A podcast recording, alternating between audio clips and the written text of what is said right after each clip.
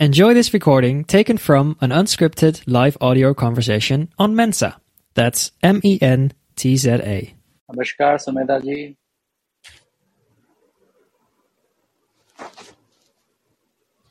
नमस्कार यह radio playback India गीत कविता कहानी या किस्सा हर जज्बा इंडिया के दिल का रेडियो प्लेबैक इंडिया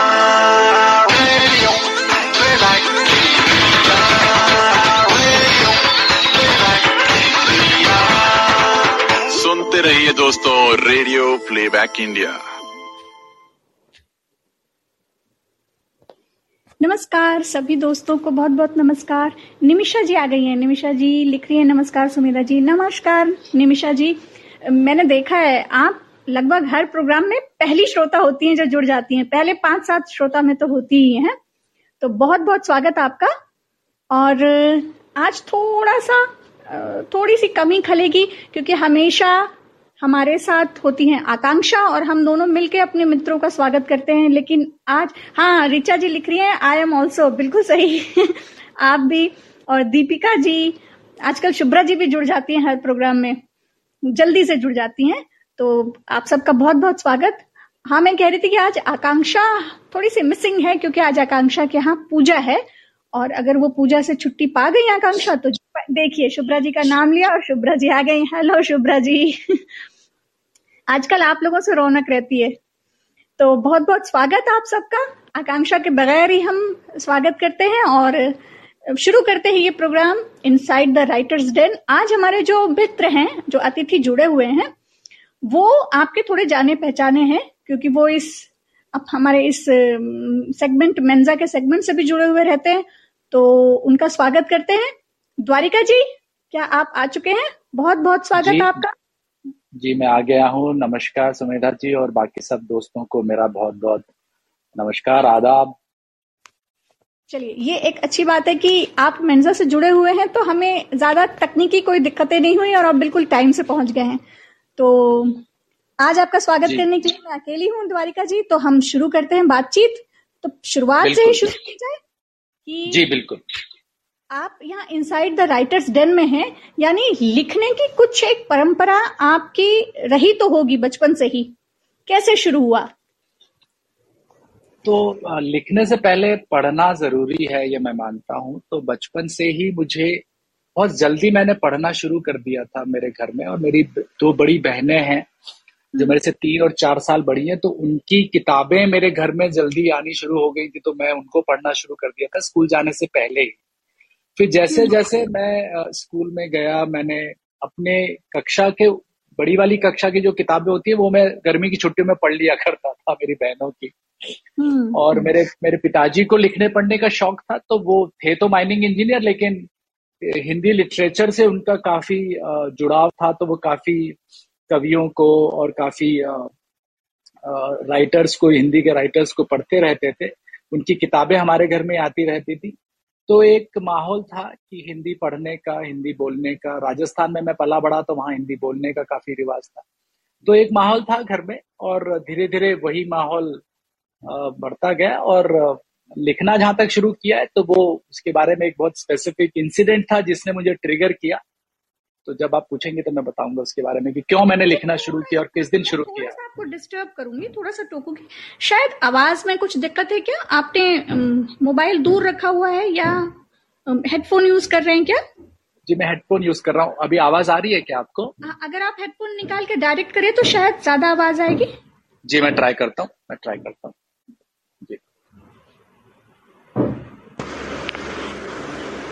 अभी देखिए अभी आवाज़ ठीक है? ज़्यादा आ रही है। हमारे श्रोता जो जुड़े हुए हैं वो भी बताएँ कि आवाज़ की क्लैरिटी अभी है कि नहीं है। तो हम आवाज़ बात ठीक है क्या? आवाज़ ठीक है अभी? अभी तो मुझे ठीक लग रही है। जी बता दीजिएगा जहाँ पे भी अगर आवाज़ का कुछ आता है तो कई बार हेडफोन्स या किसी दूसरी चीज़ों पे गड़बड़ रहती है लिख दिया है आवाज़ ठीक है तो चलिए ठीक है। बढ़िया। हम्म, तो हम बात कर रहे थे कि आपके बचपन में आप लिखने की शुरुआत कैसे हुई? तो आपने बताया कि लिखने से पहले पढ़ना शुरू किया ये एकदम सही बात है। जैसे मुझे क्या लगता है द्वारिका जी हम सबके अंदर कुछ ना कुछ इमोशंस तो चलते ही रहते हैं ना? और एक उम्र में हम हम में से सभी लगभग कुछ ना कुछ कागज़ में उतारते ही हैं। लेकिन जो हमने कागज़ में उतारा है वो एक्चुअली कविता है कि कहानी है कि क्या है ये समझने में टाइम लग जाता है। तो आपको कब लगा कि अब जो मैं लिख रहा हूँ ये कविता है? जी मेरा तो ऐसा हुआ कि मैंने लिखी ही सबसे पहले कविता ही लिखी। हम्म। तो उसके पीछे भी ट्रिगर था 31 अक्टूबर उन्नीस को पूर्व प्रधानमंत्री श्रीमती इंदिरा गांधी जी की हत्या हुई। हम्म। और रेडियो पे हमने सुना और वो उस जमाने की बहुत बड़ी नेता थी और हमारा हम छोटे थे मैं नौ साल का था क्लास फोर्थ में पढ़ता था केंद्रीय विद्यालय जावर माइंस उदयपुर के पास में एक जगह है एक माइनिंग टाउनशिप है जहाँ मेरे पिताजी काम करते थे। तो मैं काफ़ी आहत हुआ। और सबसे पहले मैंने उस दिन शाम को करीब सात आठ बजे याद है मुझे और मैंने मैंने एक एक कविता की कुछ पंक्तियाँ लिखी कि इंदिरा तुम तो हो गई कुर्बान हम्म। तुम तो थी बहुत महान हम्म। गांधी की इंदु थी तुम नेहरू की प्रियदर्शनी हम्म। देश बचाने आई तुम थी तुम दूरदर्शिनी तो ये मेरी पहले ही शुरुआत सबसे पहले इस कविता से ही हुई और सबसे पहले मैंने ये शुरू में ये कविता ही लिख डाली और लिखने के बाद किसको दिखाई सबसे पहले? किसका अप्रिसिएशन मिला? ऑफ़ कोर्स सबसे पहले अपनी दोनों बहनों को दिखाई जो उस जमाने में uh, कक्षा सात और आठ में आठ में पढ़ती थी। तो उनको पसंद आई। फिर माँ बाप को दिखाई तो माँ बाबा दोनों uh, बड़े खुश हुए कि अरे तुमने लिखा तो कुछ है। मतलब लेकिन उस दिन माहौल खुशी का नहीं था। लेकिन उन्होंने कहा कि हाँ तुमने लिखा तो है कुछ।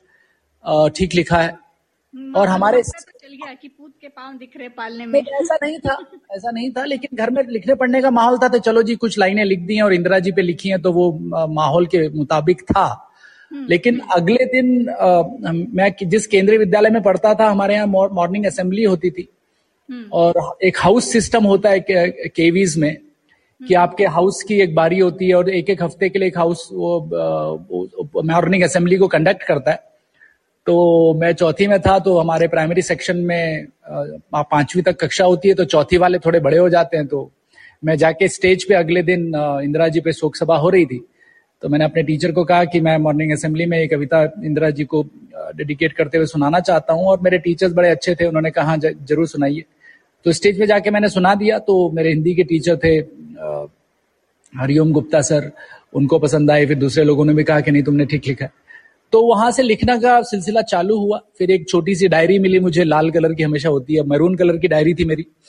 उस मैरून कलर की डायरी में फिर मैंने धीरे धीरे कुछ और पंक्तियों को लिखना शुरू किया। फिर कभी नेचर पे लिखा, कभी नया साल आया तो उस पर लिखा, कभी हवा बह रही है तो उस पर लिखा, कभी तो ऐसा मेरा सिलसिला लिखने का चलता रहा। फिर हिंदी के टीचर्स थे मेरे, बाकी टीचर्स थे मेरे प्रिंसिपल थे, ताहिर नैयर साहब अब तो वो गुजर गए। लेकिन उन्होंने काफ़ी इस बात को बोला कि नहीं, तुम अच्छा कर रहे हो स्टेज पे मुझे मौका मिलता रहा सुनाने का। तो करीब 11-12 साल उस टाइम के बाद से स्टेज स्कूल और उसके बाद कॉलेज में मैं हमेशा थोड़े टाइम तक कॉलेज में लिखता रहा। फिर मैंने रेडियो में भी सुनाया। मेरे टीचर्स थे ब्रह्मगत गौतम साहब, मेरी टीचर थी, अपर्णा महापात्रा मैडम। तो उनसे काफ़ी मेरे को माहौल मिला। उन्होंने मुझे काफ़ी बोला कि नहीं, तुम ठीक लिख रहे हो अच्छा लिख रहे हो, सुधारो इसमें, ये चीज़ें करनी चाहिए। फिर घर में ऑफकोर्स लिखने पढ़ने का माहौल था तो मधुशाला घर में बहुत जल्दी आ गई थी। तो मैं पांचवी था तो मधुशाला पढ़ डाली थी मैंने। यू नो सो वो सारी चीज़ें फिर मैं कवियों को पढ़ता था। उस जमाने के जो बड़े बड़े कवि थे, फिर साहित्य साप्ताहिक हिंदुस्तान और कादम्बिनी और धर्मयुग घर में आते थे तो वहाँ पढ़ने का माहौल मिला। फिर कभी कभी कवि सम्मेलन होते थे तो वहाँ बाकी बाल कवि बैरागी साहब को और रमानाथ अवस्थी साहब को और बड़े कवियों को सुनने का मौका मिला। तो ऐसा माहौल बनता रहा कि लिखने का और पढ़ने का और समझने का और और चौरासी से लेकर पिचानवे तक ये माहौल चलता रहा और तब तक मैं काफ़ी कुछ लिखता रहा भी रहा। उसके बाद रुक गया। मैं ये पूछूँगी कि तब तक ये कत्थई डायरी आपके साथ थी क्या? जी जी बिल्कुल चलिए। जी आज भी है। अच्छा क्योंकि आप नाम सहित दिनांक सहित सारी चीज़ों को अपने जहन में बसा कर रख रहे हैं तो आपने बहुत सारी पुरानी चीज़ें समेट कर रखी हैं ऐसा लग रहा है मुझे। जी मैं वो कबाड़ी हूँ उसका संदूक में सब कुछ रखता रहता हूँ। मेरी ज़िंदगी में मेरे साथ प्रॉब्लम क्या है कि मैं याद नहीं रखता हाँ। लेकिन मैं भूलना नहीं जानता। तो वो एक कई बार चीज़ों को भूलना भी चाहिए लेकिन वो ऐसी मेरी मेमोरी है लोग बाग इस बात को या तो कई बार बढ़ावा देते हैं कई बार परेशान हो जाती है मेरी मेमोरी से कि तेरे को क्या क्या याद रहता है तेरे कबाड़ी दिमाग में क्या क्या भरा हुआ है। तो आज तक वो चीज़ें याद हैं जिनके जिनका इम्पैक्ट है मेरी लाइफ में। और ये सारे लोग और सारी चीज़ें और ये इंसिडेंट्स मेरी लाइफ में हमेशा रहे। तो वही पिचानवे छियानवे तक मैंने लिखा। वो रेडियो में भी सुनाया उदयपुर में आकाशवाणी में मैं होस्ट भी करता था युवाणी। तब तक चला लिखने का सिलसिला फिर 20 साल बंद हो गया। हम्म, अमूमन होता है, वो एक दौर होता है जब हम करियर पर ज़्यादा ध्यान देने लगते हैं। ऐसा ही कुछ हुआ आपके साथ भी? ऐसा ही होता है, फिर ज़िंदगी में कई बार कामयाबी मिलती है और नाकामियाँ आपको ज़्यादा मिलती हैं तो आप नाकामियों के बोझ तले दबते जाते हैं। और धीरे धीरे जो आपके सोचने का तरीका है या फिर आपके ऊपर प्रेशर होता है और काफ़ी बाकी चीज़ें होती हैं लाइफ में अपना करियर बनाने के लिए, पढ़ाई के लिए तो वो जो आपका क्रिएटिव आउटपुट है, वो धीरे धीरे वो कहीं और डाइवर्ट हो जाता है। और वैसा ही रहा। धीरे धीरे वो चीज़ दबती गई मैं अपने करियर को लेके लिखने लगा। फिर मैं, जब मैं, आप जानते हैं मैं प्रोफेसर हूँ तो मैं जब अपने एकेडमिक लाइफ में आया तो फिर मैंने एकेडमिक राइटिंग शुरू कर दी। वो सब अंग्रेज़ी में था। तो वो मैं एकेडमिक जर्नल्स में, अपनी किताबों में मशगूल हो गया। पढ़ाने में, लिखने में तब मैंने किताबें लिखनी शुरू करी। यू नो रिटेल पे मार्केटिंग पे। तो वो अपना मेरा जो क्रिएटिव आउटपुट था, वो कभी कभी इधर उधर छिटक पुटक निकलता रहा। गुलजार साहब की किताबें पढ़ पढ़ के कभी कभी निकल आता था कभी त्रिवेणी लिख दी कभी कुछ लिख दिया लेकिन वो ऐसा ही रहा बिल्कुल आगे पीछे ही रहा कुछ बीस साल कुछ हुआ नहीं खास हम्म, हम्म। तो पहली जब कविता आपने लिखी थी तब आपको दुख का एक झटका लगा था तब आपकी पहली जी, कविता निकली जी बिल्कुल बिल्कुल जी बिल्कुल दोबारा शुरुआत हुई उसके लिए क्या कोई वापस एक झटका आया ये अंदर झटका आया वो झटका आया आ, वो मसूरी में था मैं जो प्रशासनिक अकादमी है लाल बहादुर शास्त्री। लबासना जिसको बोलते हैं जहाँ आई ऑफिसर्स को ट्रेनिंग मिलती है वहाँ पे मैं प्रोफेसर था एक साल के लिए। हम्म। तो मसूरी बहुत सुंदर जगह है मेरी अपनी जगह है मैं, मैं पहाड़ का हूँ उत्तराखंड का हूँ। तो माहौल बहुत सुंदर था और मुझे एक उस जमाने में काफ़ी एक यंग युवा से मुलाकात हुई उसका नाम था दीपक रमोला। तो हम्म। दीपक काफ़ी अच्छी कविताएँ लिखता है वो उस जमाने में 25 साल का था अब तो खैर तीस बत्तीस का हो गया और वो बॉलीवुड में फ़िल्मों के लिए काफ़ी गाने वाने लिख रहा था काफ़ी अच्छा काम कर रहा था बोलता बड़ा अच्छा है तो मसूरी में मेरे को मिलने आया था वो तो बातें करते करते उसने अचानक से पूछा कि आपसे बात करते हुए हमेशा ऐसा लगता है कि आप शायद लिखते हैं हम्म। हिंदी में जो बात हो रही थी मेरी और दीपक की अमूमन अंग्रेज़ी में बात होती है सोचते भी आजकल अंग्रेज़ी में तो हिंदी में इतनी मुलाकात बात होती नहीं हम्म। तो मैंने कहा हाँ दीपक एक जमाना था जब मैं लिखता था तो उसने कहा द्वारी सर प्लीज़ बताइए कहाँ है वो कविताएँ? किधर हैं? कहाँ छुपा के रखी हैं? तो वो डायरी तो नहीं मिली उस जमाने में लेकिन कुछ थी मेरे गूगल जीमेल पे मैंने कहीं पे कुछ संजो के रखी थी कुछ कविताएँ छोटी मोटी पुरानी हम्म। कुछ त्रिवेणियाँ थी। तो मैंने उसको दिखाई तो उसने कहा यार सर आप क्यों नहीं लिख रहे हो वापस से? क्या बात कर दिया आपने? अच्छा लिखते थे। मैंने कहा जमाना गुजर गया बीस साल हो गए अब तो कहाँ अब तो लाइफ आगे जा रही है। तो मौका लगता ही नहीं है। तो बोला, नहीं नहीं, आप प्लीज़ लिखिए। तो उसने थोड़ा सा मुझे कुरेदा थोड़ा सा उस चीज़ को बोला और इतना अच्छा बच्चा, इतना अच्छा लिखता है, कविता करता है। पूरी दुनिया में, विदेशों में बड़ा फ़ेमस लड़का, अमिताभ बच्चन, उनके गाने गा रहे हैं। मतलब ऐसा बच्चा अगर मुझे बोल रहा है कि, सर, आपको वापस से लिखना चाहिए तो चालीस की उम्र में मैंने सोचा हाँ चलिए, कुछ तो करे। लेकिन ये कविता आप जानते हैं कि प्रोज जैसा है नहीं, कहानी जैसा है नहीं कि आप एक दिन लिखने बैठे चलिए, आज मैं शुरू करता हूँ। ऐसा नहीं होता है।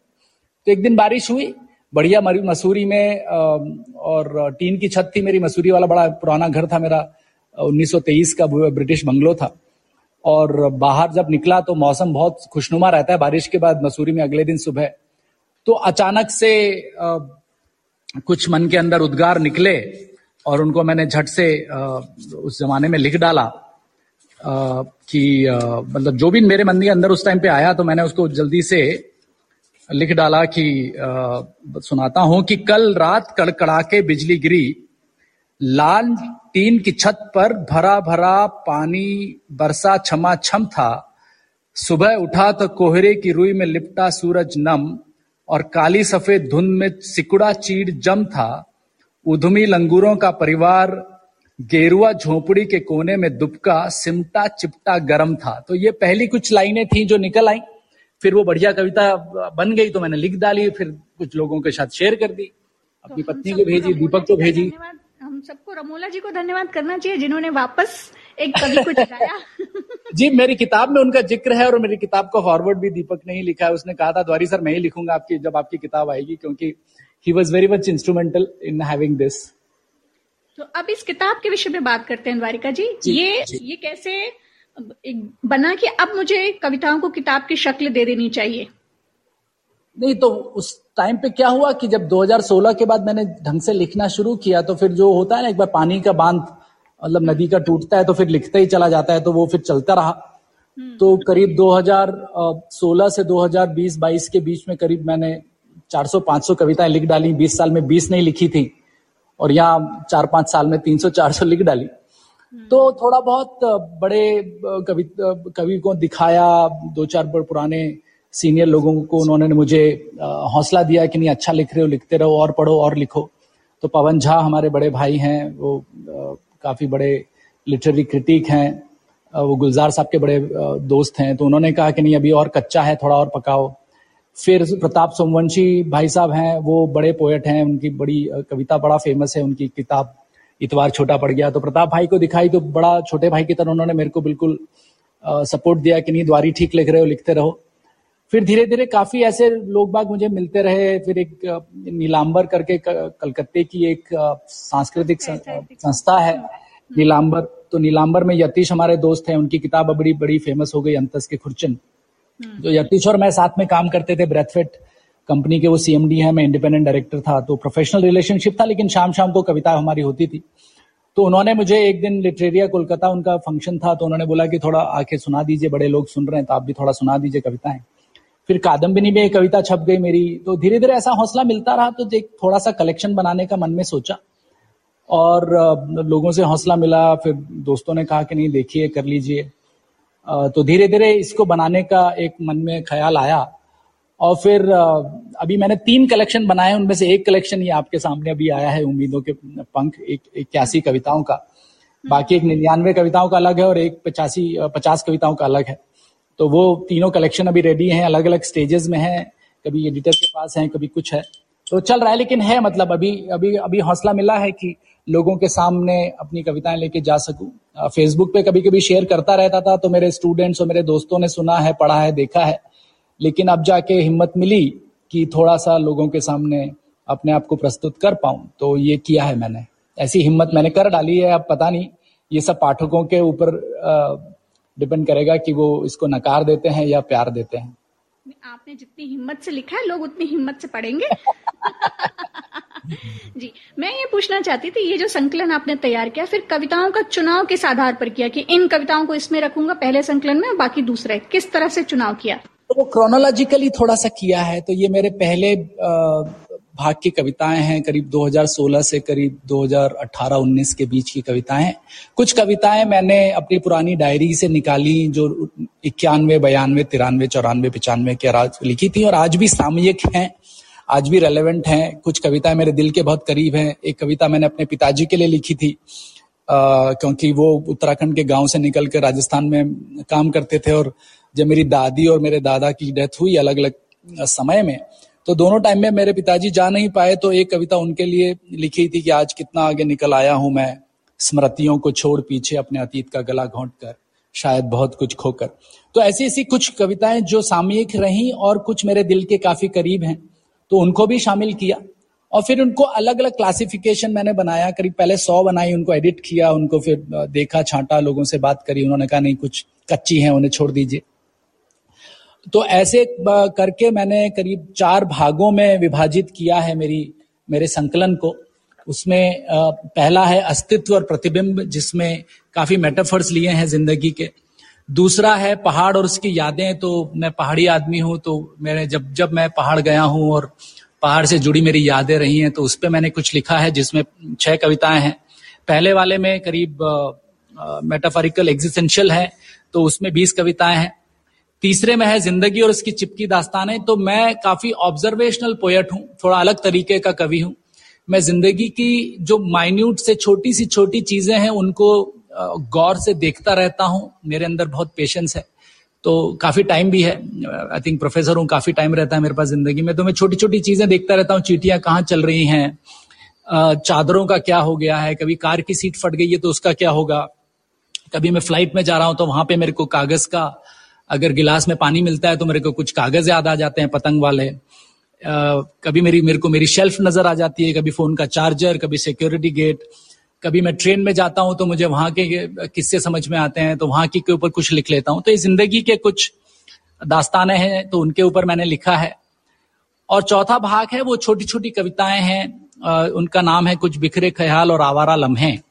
तो वो छोटी छोटी नज़में हैं जो ज़िंदगी के अलग अलग मेरे जो मूड रहे हैं, वो काफ़ी मूडी कविता है तो जिस टाइम पे जब किस मूड में मैं रहा होऊँगा, या फिर मेरे को कुछ ट्रिगर मिला होगा, कुछ कॉन्वर्सेशन आई होगी, कुछ बात मिली होगी, कुछ मैंने विजुअल देखा होगा, मैं काफ़ी विजुअल पोएट हूँ तो चीज़ें मुझे दिखती हैं, कोई मुझे कभी कोई फ़ोटो भेज देता है, या कभी कुछ वीडियो आता है तो उससे मुझे एक बड़ा एक ट्रिगर मिल जाता है, और मैं कुछ लिख देता हूँ उस पर तो वो मैंने उनको समेटा है वहाँ पे, और इसका नाम जो रखा है, मैंने इसका नाम रखा है उम्मीदों के पंख। वो इसलिए रखा है आ, कि मैं जब मसूरी में पढ़ाता था तो मेरा एक ड्राइवर मुझे छोड़ने आया टैक्सी से देहरादून एयरपोर्ट से मसूरी में। और उसने बड़े ही सादगी भरे ढंग से मुझसे पूछा कि सर आप क्या आई ऑफिसर हैं? तो मैंने ये कहा उन, उसको सुमेधा जी की नहीं मैं तो उनको पढ़ाता हूँ। तो उसने पूछा कि सर आप बनते कैसे हैं आई ऑफिसर तो मैंने उसको यूपीएससी की पूरी प्रोसेस समझाई।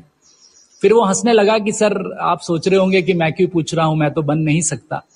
तो मैंने कहा नहीं ऐसी बात नहीं अगर आपकी उम्र है और आप में अगर मेहनत करने का दम है इच्छा है और दम है जिगरा है तो आप कर सकते हैं ऐसी बात नहीं है। दुनिया सपोर्ट करती है अगर आप में दम है तो।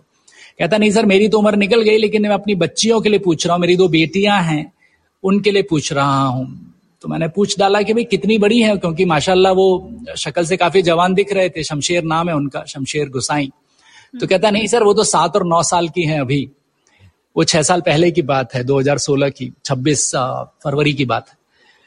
तो मैंने कहा माशाल्लाह भी तो बहुत छोटी है आपकी बेटियाँ। तो उन्होंने बड़ी ही प्यारी बात कही सुमेधा जी मुझे कि सर आज से सोचूँगा नहीं तो सपने कब देखूँगा?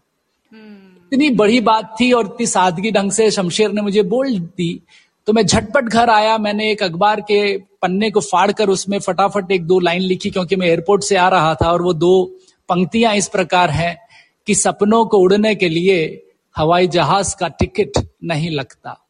सपनों को उड़ने के लिए हवाई जहाज़ का टिकट नहीं लगता, बस पलकों को उम्मीदों के पंख चाहिए। और फिर बाकी कविता आई कि ख्याल पकाने के चूल्हे कम नहीं, नई सोच के कोयलों को एक चिंगारी चाहिए। और उसके बाद वो पूरी कविता है जो जो सेंट्रल जिस पे रही। तो जब मैंने और मेरी पत्नी स्नेहा नोट्रियाल वो आर्टिस्ट हैं वो पेंट करती हैं ऑयल पेंट्स करती हैं काफ़ी बड़े। तो जब हम सोच रहे थे कि इसका नाम क्या रखा जाए और क्या इसकी थीम रखी जाए तो उम्मीदों के पंख सबसे पहले हमारे जहन में आया और वो शमशेर उसकी बेटियाँ दीपिका और चारू को समर्पित भी है दोनों ये कविता और इसका टाइटल और फिर आ, मेरी पत्नी ने इसका एक बहुत सुंदर एक पोर्ट्रेट बनाया सो इसका एक कवर डिज़ाइन बनाया आ, एक ऑयल पेंटिंग करके। और वही हमने इसमें कवर में यूज़ भी किया जिसमें एक हाथ में जुगनू है और ऊपर तारे हैं और जुगनू के उड़ने की एक इच्छा है, वही हमने उम्मीदों के पंख रखा है। और हम चाहते हैं कि इसको देख के लोग इंस्पायर हों मेरी कहानी को देखें, समझें कि हाँ आप भी कोशिश कर सकते हैं सोचने की, समझने की, लिखने की। और एक मेटाफर है कि आपके लिए, आपकी उम्मीदों के पंख भी आपको कहीं ना कहीं ज़िंदगी में लेके जाएँगे। तो ये कहानी शमशेर और उसकी बेटियों से मुझे मुझे इंस्पिरेशन मिली इसकी। जी। क्या ये किताब छपने के बाद कभी शमशेर जी से कोई बात या मुलाकात हुई आपकी? शमशेर पिछले छह साल से मेरा रेगुलर ड्राइवर है। देहरादून जब भी जाता हूँ हम्म। और उसकी बेटियों को मैं सपोर्ट भी करता हूँ। और अब ये छप गई है तो अगली बार जब देहरादून जाऊँगा तो अपने हाथ से दोनों को गिफ्ट करूँगा उसको और उसकी बेटियों को। उसको बता दिया है कि किताब आ गई है। उसको हम्म। फ़ोटो दिखा दिया है मैंने बट मैंने कहा तुम खरीदना नहीं मैं आऊँगा। और मैं ऐसे कुरियर भी नहीं करूँगा मैं खुद पर्सनली तुम दोनों को तुमको और तुम्हारी बेटियों को इस किताब को गिफ्ट करूँगा। द्वारका जी यहीं पर मुझे ये बात लगती है क्योंकि बहुत सारे लोगों का कहना होता है ना साहित्यकार का काम है लिखना आगे उसकी ज़िम्मेदारी नहीं बनती लेकिन ये गलत है। ये जो बात है कि हाँ लिखना और उस लिखने को आगे बढ़ाकर लोगों को इंस्पायर करना ये भी साहित्यकार का काम है। केवल लिख देना मैं तो ये मानता हूँ कि मैं साहित्यकार नहीं हूँ पहली बात। दूसरी बात ये मानता हूँ मैं कि लिखना मेरी एक मेरे लिए एक वो अल्लाह एक एक्सप्रेशन का आउटलेट है। हम्म। मैं मैं उसको एक साहित्यिक तरीके से नहीं देखता हूँ। लोग देखते होंगे मैं नहीं देखता। मेरा ये मानना है कि आप जैसे हैं हम्म। वैसे ही आप लिख पाएँगे। आप अगर प्रिटेंड कर रहे हैं अपनी साहित्य में कुछ और और आप निजी पर्सनल ज़िंदगी में कुछ और हैं तो ये धोखा है ये छलावा है। आप हैं जैसे हैं जैसा सोचते हैं जैसा बोलते हैं वैसा ही लिखते हैं। तो ये आपके साहित्य की एक आ, समझ लीजिए कि आ, एक एक एक एसिड टेस्ट है या लिटमस टेस्ट है। इसलिए मैं जैसा हूँ जैसा दिखता हूँ बोलता हूँ काम करता हूँ वैसा ही लिखता भी हूँ। मुझे कोई गुमान नहीं है कि मैं एक लिटरेरी चीज़ों को काम करता हूँ। मैं मैं वैसा नहीं मानता। मैं जैसा हूँ वैसा ही काम भी करता हूँ। उम्मीद है आप जैसे हैं वैसे ही रहेंगे और वैसे ही लोगों को पसंद भी आ रहे हैं। द्वारिका जी आपको पता है कि हमारे पास बहुत लिमिटेड समय होता है और देखिए बातों बातों में पता ही नहीं चला हमारे पास सिर्फ़ डेढ़ मिनट बचे हैं और अभी हम ऑडियो वाले विषय पे हमने बात ही नहीं की। आप ऑडियो से भी जुड़े हुए हैं बहुत। हाँ तो अब मैं क्योंकि पहले आकाशवाणी में काम करता था तो थोड़ा बहुत मैंने उस टाइम पे ऑडियो के साथ काम किया। पिचासी सॉरी पिचानवे छियानवे के बाद फिर ज़िंदगी में मौका नहीं मिला। अब मेन्जा पे मुझे मौका मिला है, उदय किरण, अरिसूदन, हमारे दो दोस्त हैं, जिन्होंने मेरे को, मेरा हाथ पकड़ के, कान पकड़ के मुझे मेन्जा में ये लोग लाए हैं और मैं और मैं एक काम करता हूँ उसमें कि ज़िंदगी का लिसनिंग पोस्ट मेरा एक चैनल चलता है, जिसमें मैं लोगों को लेके आता हूँ और उनकी इंटरेस्टिंग ज़िंदगी के बारे में बात करते हैं। कई मेरे पुराने स्टूडेंट्स भी होते हैं। टोकेंगे अब कभी मौका पड़ा तो हम ज़रूर फिर से बात करेंगे। अभी हम आपको शुक्रिया कहेंगे। आप हमसे बात कर रहे थे। बहुत अच्छी बातचीत हुई। बहुत धन्यवाद। धन्यवाद। आप लोगों का बहुत बहुत धन्यवाद। नमस्कार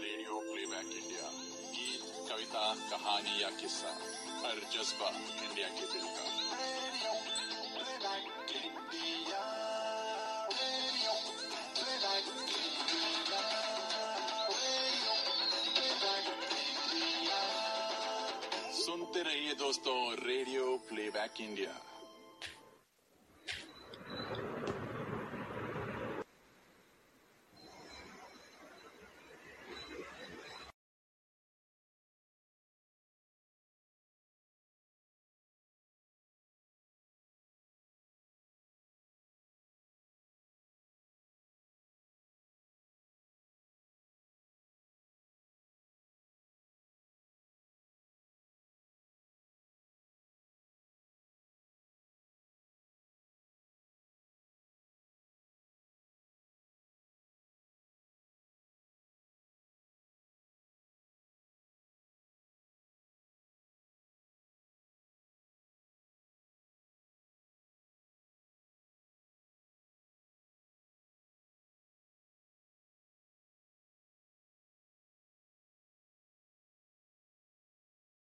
If you enjoyed this, download the Mensa app and start your own live audio conversation.